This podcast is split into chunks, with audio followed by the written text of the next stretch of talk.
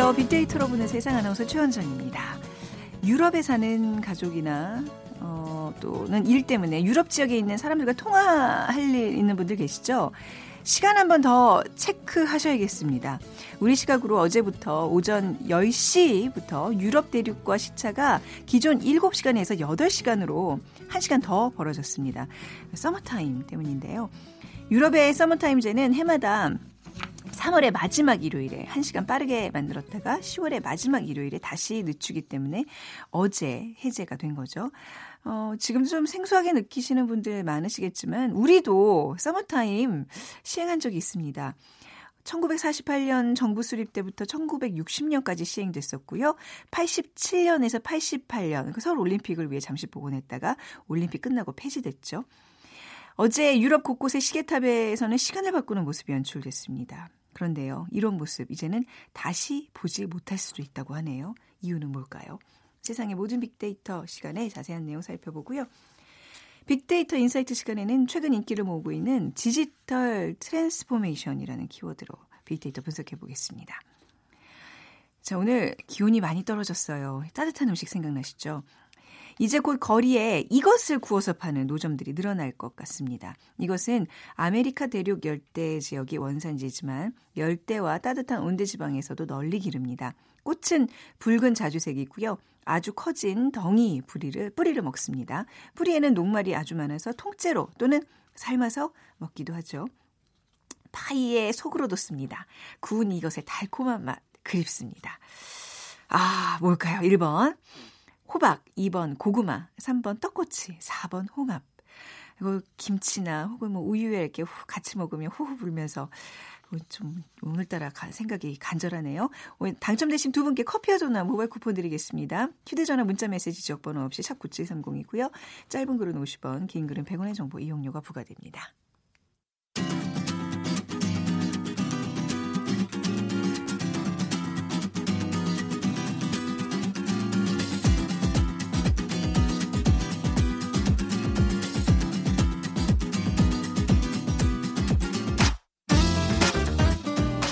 데이터는 시그널이다. KBS 1라디오 빅데이터로 보는 세상. 세상의 모든 빅데이터. 네, 빅커뮤니케이션 전민기 팀장과 함께하겠습니다. 어서 오세요. 네, 반갑습니다. 전민기입니다. 네, 서머타임 얘기 우리 얘기는 지금 아닙니다만 워낙 우리 또 지구촌이기 때문에 그렇습니다. 긴밀하게 연결돼 있기 때문에 유럽에서 서머타임을 이제 폐지하려고 있다면서요? 네, 지난 주말부터 지금 계속 서머타임이라는 키워드가 오르더라고요. 그래서 네. 유럽연합이 현행 서머타임제를 폐지하거나 수정할 그런 움직임을 보이고 있고요. 여론조사했던 응답자 460만 명 중에서 386만 명, 그러니까 한 84%가 여기에 찬성을 했다고 합니다. 그러니까 유럽의회하고 28개 회원국 승인을 받으면 2021년까지 관련법을 개정할 방침인데 그동안 사실 EU 내부에서 서머타임 실시 둘러싸고 논란은 계속 있었거든요. 네. 근데 폐지론자들은 건강 문제 이거 이따가 제가 통계 좀 보여드리겠지만 이게 서머타임은 건강 문제가 무슨 상관이지 하시겠지만 이런 것들을 제기하고 있고요.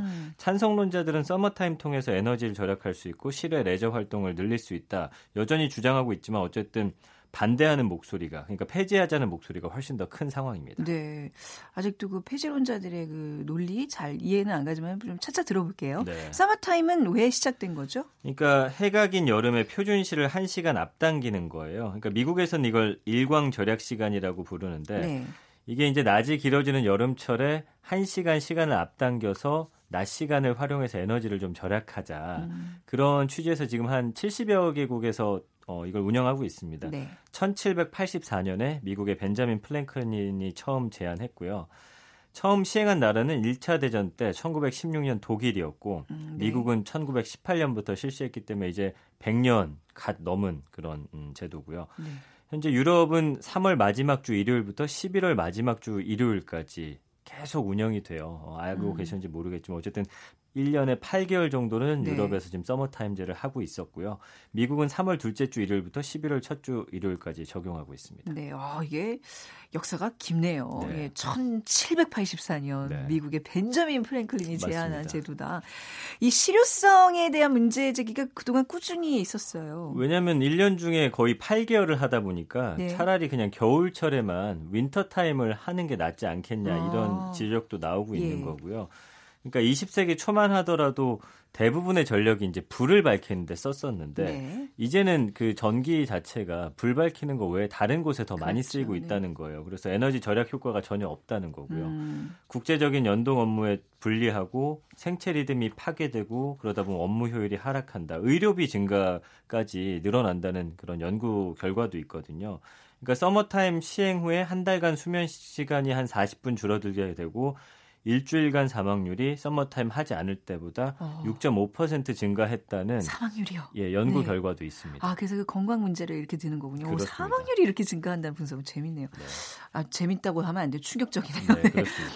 우리도 한때 저도 이제 기억이 납니다만 그 88올림픽 때 했었던 기억이 있고 그 전에도 이미 1948년, 60년부터 했다고요. 저는 이제 딱 88년 한 번 기억나는 상황이고요. 북위 38도 이남인 서울이 낮 시간이 좀 짧아요. 그래서 우리나라에서는 미 군정의 영향으로 1948년 정부 수립 때부터 미 군정의 영향으로 한 거군요. 그렇죠. 1960년까지 서머타임 시행하다 중단했고요.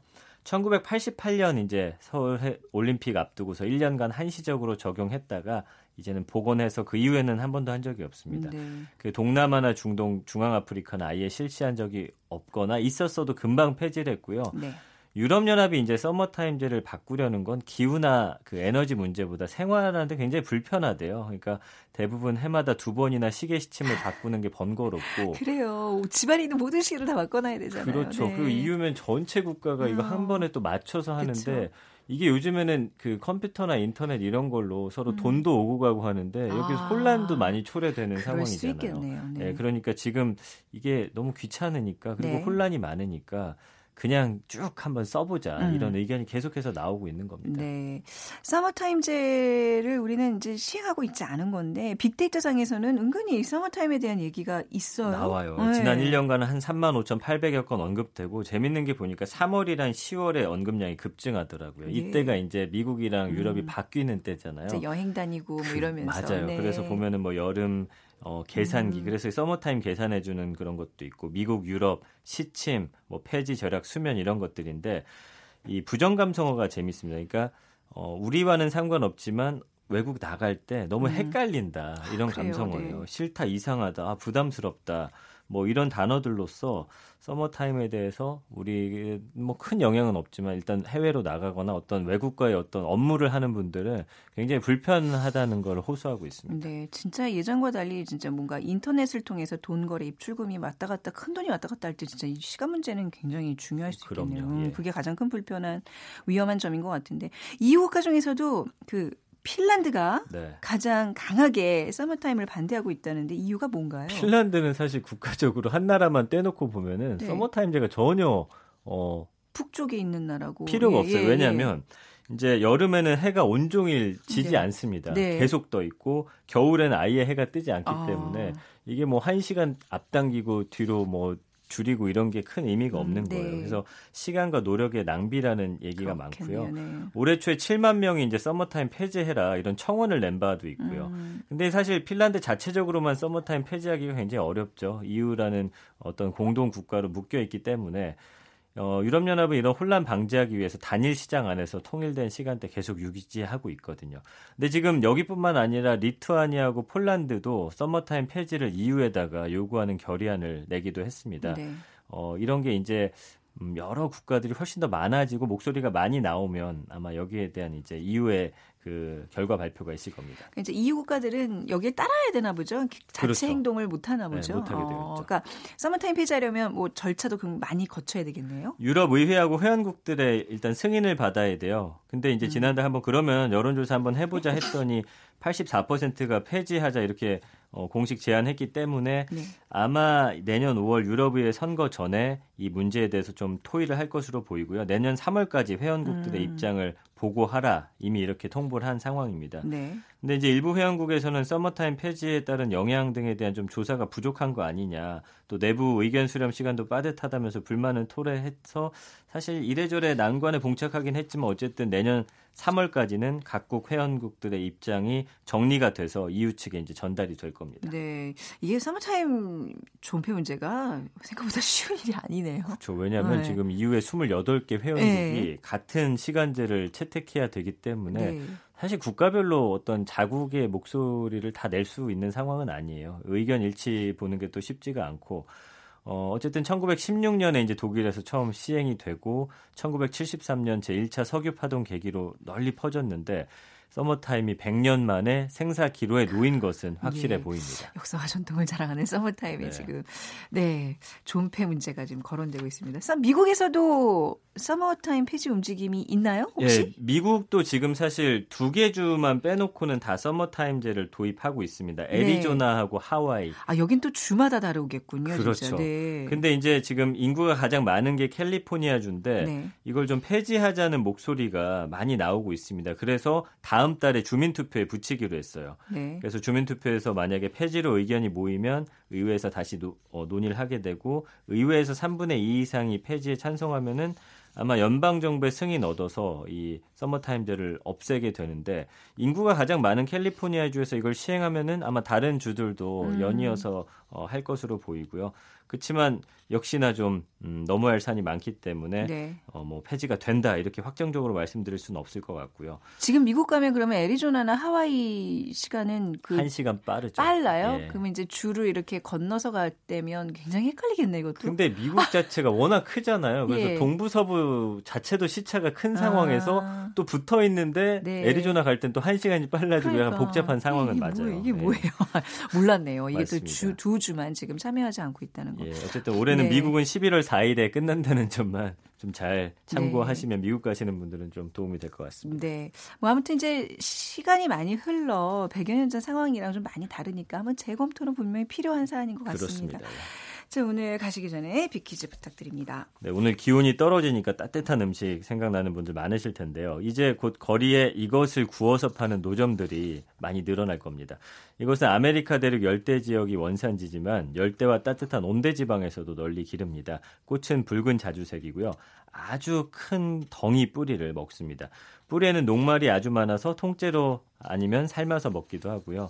뭐 파이에 속으로도 씁니다. 구운 이것의 달콤한 맛. 일품인데요. 이것은 무엇일까요? 1번 호박, 2번 고구마, 3번 떡꼬치, 4번 홍합. 네, 오늘 생각나는 바로 그 음식 맞춰주시면 되고요. 빅데이터로 보는 세상으로 문자 보내주세요. 휴대전화, 문자메시지 지역번호 없이 샵 9730입니다. 짧은 글 50원, 긴 글은 100원의 정보 이용료가 부과됩니다. 자, 지금까지 빅커뮤니케이션 전민기 팀장이었습니다. 감사합니다. 고맙습니다. 정보센터 헤드라인 뉴스 듣고 오겠습니다.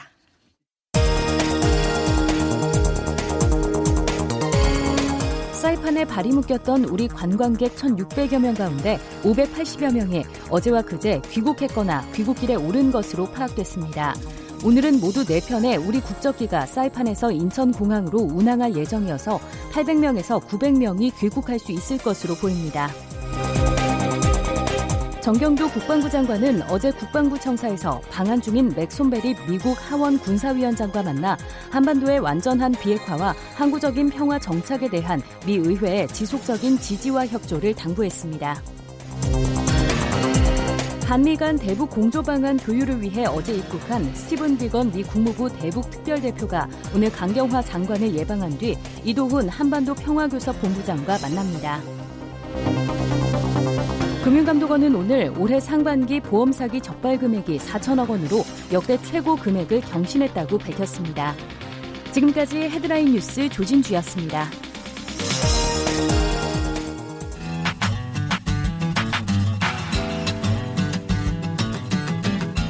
마음을 읽으면 트렌드가 보인다. 빅데이터 인사이트. 타파크로스 김용학 대표가 분석해드립니다.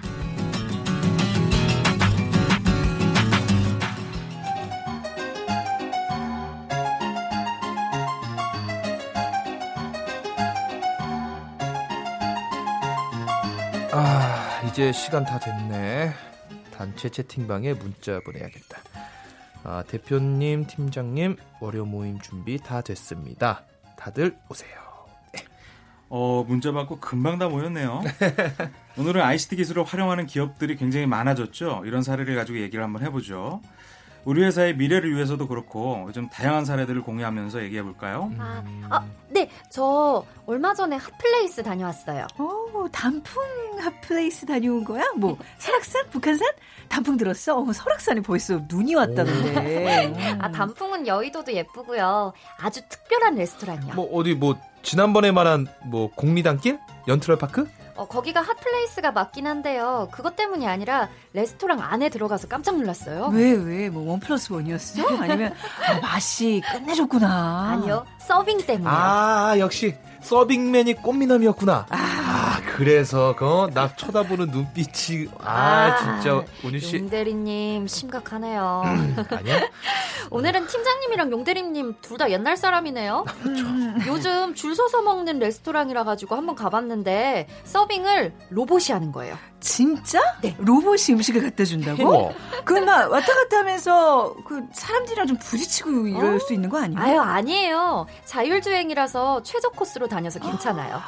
진짜 로봇이 서빙을 한다고? 네. 진짜 대단하다. 우리나라에 그런 데가 있어? 맞아요. 저도 한번 갔다 와봤는데 네. 최근엔 이렇게 ICT 기술을 도입하는 일명 디지털 트랜스포메이션이 대세예요. 우리도 한번 시도해볼까요? 우리 회사에서 우리 로봇을요? 네. 직원들 사이에서 함께 공유할 수 있는 지식정보 공유 플랫폼을 한번 만들어보죠. 한 달에 한 번 정도는 온라인에서 회의도 하고. 그러면 우리 용대리 컴퓨터에 뭐 깔아야 되는 거야? 나 좀 도와줘. 이 화상회의면 화장도 해야 되겠네. 팀장님 왜 그러세요? 팀장님은 쌩얼도 너무 예쁘세요. 그러니까 노메이크업도 좋습니다. 자, 그럼 일단은 12월에는 화상회의로 온라인으로 한번 만날까요? 네.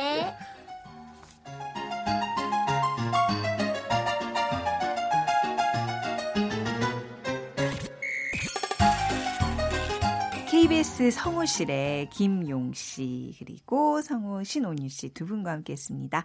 자, 빅데이터로 통해 라이프스타일과 소비 트렌드를 분석해 보는 시간입니다. 마음을 읽으면 트렌드가 보인다. 빅데이터 인사이트 타파크로스의 김용학 대표 나오셨어요. 안녕하세요. 안녕하세요. 네, 우리 김 대표님께서 이제 화상회의 이런 거 이제 도입하신다 그랬는데 아무튼 이제 그런 게 바로 오늘의 주제인 거예요. 디지털 그렇습니다. 트랜스포메이션. 저 좀 더 어떤 의미인지 자세히 볼까요? 네, 우리 청취자분께서는 많은 분들이 익숙하실 수가 있는데요. 네. 최근에 AI나 5G, 블록체인, 디지털, 변화, 혁신 이런 키워드는 늘 일상 속에서 접할 수가 있게 됩니다. 네. 또 연일 뉴스에서는 소프트웨어 청년 인재를 양성한다든지 아니면 드론 융합 교육을 한다든지 이런 기사들도 쏟아지고 있고요. 그런데 언뜻 보면 도대체 세상이 얼마나 빨리 바뀌고 있는 거지 하는 불안감이 들 수도 있는 것이죠. 네. 그러다 보니까 이런 것이 개인의 문제가 아니고 기업들도 똑같은 고민을 하게 됩니다. 이런 혁신적인 기술을 도입을 해서 경쟁력을 강화해야 된다는 고민에 쌓여 있을 텐데요. 많은 기업들이 디지털 트랜스포메이션이라고 해서 고객과 시장의 변화에 맞게끔 디지털 기술을 활용하고 네. 새로운 비즈니스 모델이라든지 서비스나 제품을 창출하고 그래서 기업 경쟁력을 높이는 고민들과 노력들을 하고 있습니다. 네. 특히 패러다임의 도입 그러니까 새로운 패러다임을 도입하고자 하는 금융이나 유통 같은 산업뿐만 아니라 제조나 자동차, 전자 등 전 산업 분야에서 이런 요구들이 일어나고 있는 거죠. 네. 그러면 이제 이런 트랜스포메이션에 대해서 왜 이렇게 좀 사람들이 도입하려고 그러는지 그걸 좀 알아볼까요? 네. 네. 아무래도 환경의 변화, 지금 우리가 처한 상황 때문에 그렇게 되는데요. 네. 국가 생산력 혹은 나라의 경제를 책임지는 상당 부분은 대기업들이 주도를 하고 있습니다. 예. 대기업의 성장률이 국가 경제에 크게 관여가 되어 있는데 최근에 많은 대기업들은 성장세가 둔화되어 있고요. 그러다 보니까 새로운 돌파구를 찾고자 하는 노력들이 많아지고 있는 것이죠. 경쟁 역량을 제고해야 될 필요성을 느끼기도 하고 새로운 사업 기회를 포착을 해야 되는데요. 네. 하버드 경영대학원의 한 분석 결과를 보니까 디지털 트랜스포메이션을 한 기업들이 그렇지 않은 기업들보다 순이익이 약 11% 이상 높다라는 분석 결과가 나왔고요. 네, 네. 단순히 ICT 기술을 이용해서 사내 인프라를 고도화하는 것뿐만 아니라 생산이나 제조부터 마케팅 영업까지 기업 활동 전반에 관한 생산 활동들을 그에 관련된 경영 패러다임 자체를 변화하는 노력들을 하고 있다는 것으로 드러나고 있습니다. 네. 이런 디지털 트랜스포메이션 같은 경우에는 첫 번째는 매출을 증대하고자 하는 목적이 있고요. 네. 두 번째는 경영 효율화를 꾀하고자 하는 목적이 있는데요. 세부적인 내용은 잠시 후에 더 구체적인 사례를 가지고 말씀드리겠습니다. 지금 뭐 우리 인류가 뭐 산업혁명을 통해서 또 이제 컴퓨터의 혁명을 통해서 이게 막 계속 세상이 바뀌듯이 지금 결국 디지털 트랜스포메이션이라는 거는 4차 산업혁명의 이제 한 축으로 봐야 되겠네요. 네, 전부일 수도 있고요. 네. 가장 중요한 핵심일 수도 있습니다. 빅데이터 상에서는 어떻게 뭐 얘기들이 나오고 있는지 궁금하네요.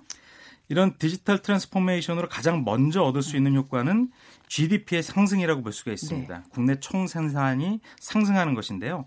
2017년도 분석 결과를 보니까 전체 GDP 가운데 약 95%가 이런 디지털 트랜스포메이션을 진행하지 않은 기업들로 이루어져 있고요. 네. 약 5%만이 디지털 트랜스포메이션을 진행한 기업에서 나오고 있습니다. 그런데 2019년이나 2020년 이후에는 이 비중이 크게 변화하게 됩니다. 2019년에는 디지털 접목한 기업이 약 25%까지 비중이 늘어나고 있고요. 네. 2020년 이후에는 이 비중이 약 60% 이상으로 증가할 것으로 예상이 되고 있습니다. 2016년도에 우리 한국의 총 GDP 규모가 약 1조 4천억 달러 정도 수준이었는데요. 네. 이런 디지털 트랜스포메이션이 제대로 완수가 된다면 네. 약 20% 이상의 GDP의 추가 상승이 일어날 것으로 예상이 되고 있습니다. GDP와 이렇게 밀접한 관계가 있다는 얘기는 결국 국가 운명과 직결된다고 봐야 되겠네요. 그렇습니다. 국가의 생산의 네. 규모라든지 효율성 네. 자체가 굉장히 달라질 수 있다는 것이죠. 네. 인터넷 데이터 센터의 조사 결과를 인용을 하면 어떤 측면에서 기업들이 바뀔 수 있냐 하면 첫 번째가 고객 충성도가 확보가 되고요. 예. 두 번째는 영업이익의 증가, 신규 사업의 진출, 비용 절감, 생산성 향상의 순으로 총 5가지 영역에서 크게 변화가 예상이 되고 있습니다. 네, 고객 충성도의 확보? 글쎄요. 그게 어떤 면에서 저는 약간 이 부분이 이해가 안 가는데요. 디지털 기술을 이용한 상품이나 서비스에 만족하는 고객이 늘어남으로써 네. 반복적인 재구매나 고객층이 더욱 두터워지는 효과가 일어나고요. 네. 이런 효과들 때문에 2020년도에는 약 29%의 추가 이익이 발생할 것으로 예상이 되고 있습니다. 네, 뭔가 이렇게 새로운 기술을 도입하는 게 선도하는 기업이라는 이미지, 이 기업 이미지가 굉장히 좀 개선되는 효과가 분명히 있겠군요. 그렇습니다. 네. 그래서 실제로 소비자의 의견을 조사를 해보니까 예. 이런 디지털 트랜스포메이션을 이용한 소비자의 경우에는 전반적으로 긍정적인 비중이 높게 나타나고 있고요. 네. 그중에서도 새롭다 혹은 빠르다라고 하는 네. 빠르다고 인식하는 소비자가 굉장히 많았는데 그 외에도 효과적이다, 쉽다, 효율적이다, 간단하다라고는 긍정적인 평이 굉장히 많이 나타났습니다. 네. 그러니까 이런 긍정적인 소비자 인식을 갖게 된다면 당연히 매출이 증가가 될 거고요. 네. 반대로 위험도 있는데 네. 부정 연관어를 보니까 가장 큰 비율을 차지한 것이 어렵다입니다. 어렵다는 어떤 의미죠? 네, 아무래도 새로운 기술을 도입을 하거나 활용하는데 네. 어려움을 느끼는 사람들이 있는 거죠. 저도 약간 이쪽인 것 같아요. 이게 네. 뭔가 이렇게 새롭고 막 이렇게 디지털되고 이거를 내가 어떻게 적응할까 이런 두려움이 더 크거든요. 그렇습니다. 사실. 그래서 네. 소비계층을 보니까 중장년층 위주로 신기술 활용에 부담을 느끼는 영역이 많이 나타났고요. 네.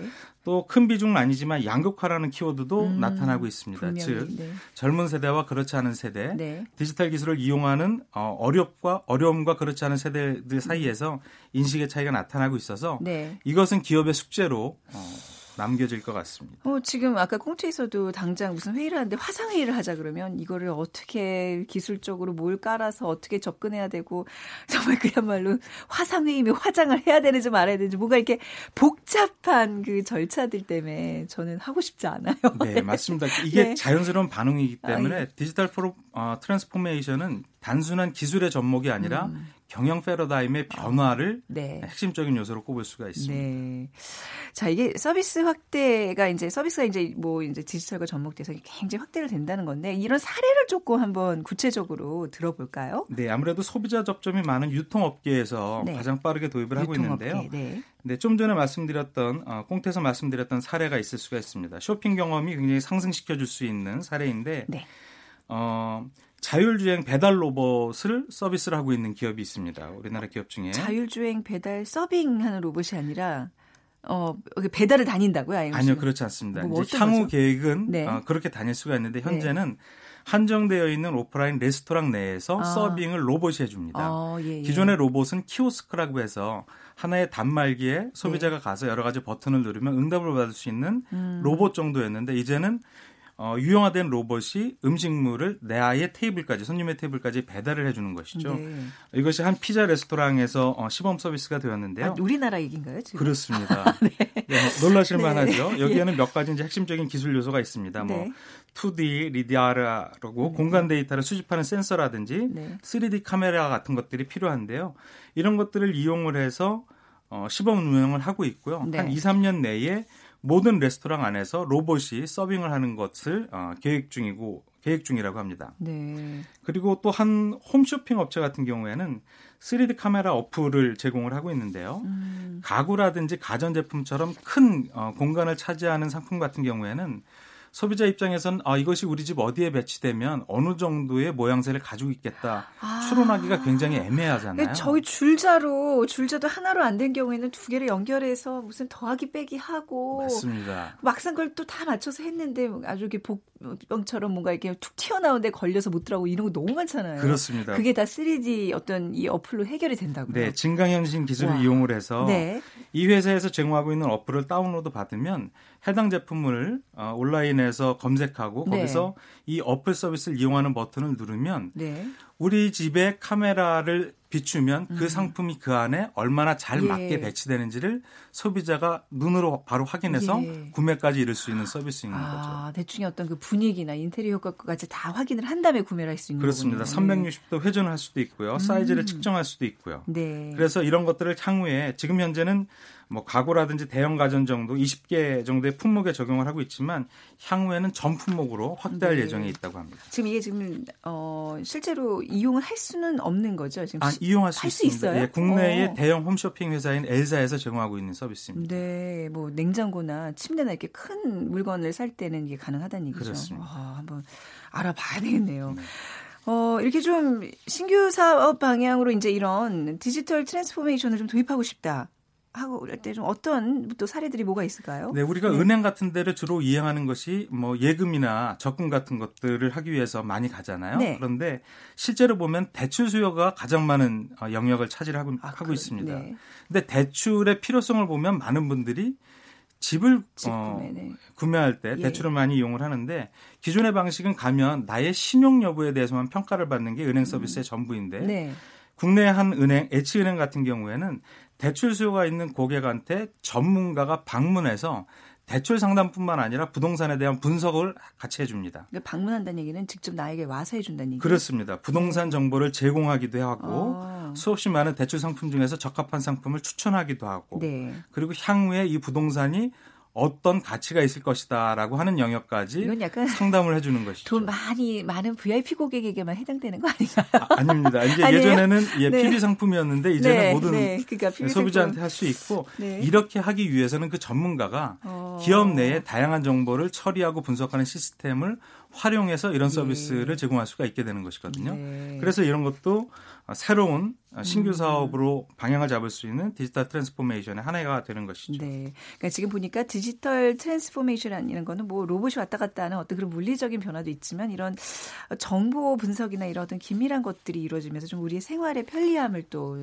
증가시켜주는 많은 영역이 해당이 되네요. 그렇습니다. 앞으로 어떻게 전망하시는지요? 디지털 트랜스포메이션. 세계 경제 포럼의 발표에 따르면 2025년까지 디지털 트랜스포메이션을 이용한 사회 경제적인 부가가치가 약 100조 달러에 이를 것이라고 얘기를 하고 있습니다. 이 얘기는 디지털 트랜스포메이션은 개인이나 기업이나 선택이 아니라 필수라는 의미고요.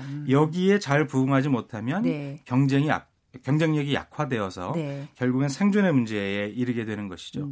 그러기 위해서는 기업 구성원, 경영자서부터 전사원까지 이런 파괴적 혁신에 동참하고자 하는 마인드의 전환이 가장 중요해 보입니다. 오늘 뭐 듣는 것만으로도 우리 한 발 디딘 거예요.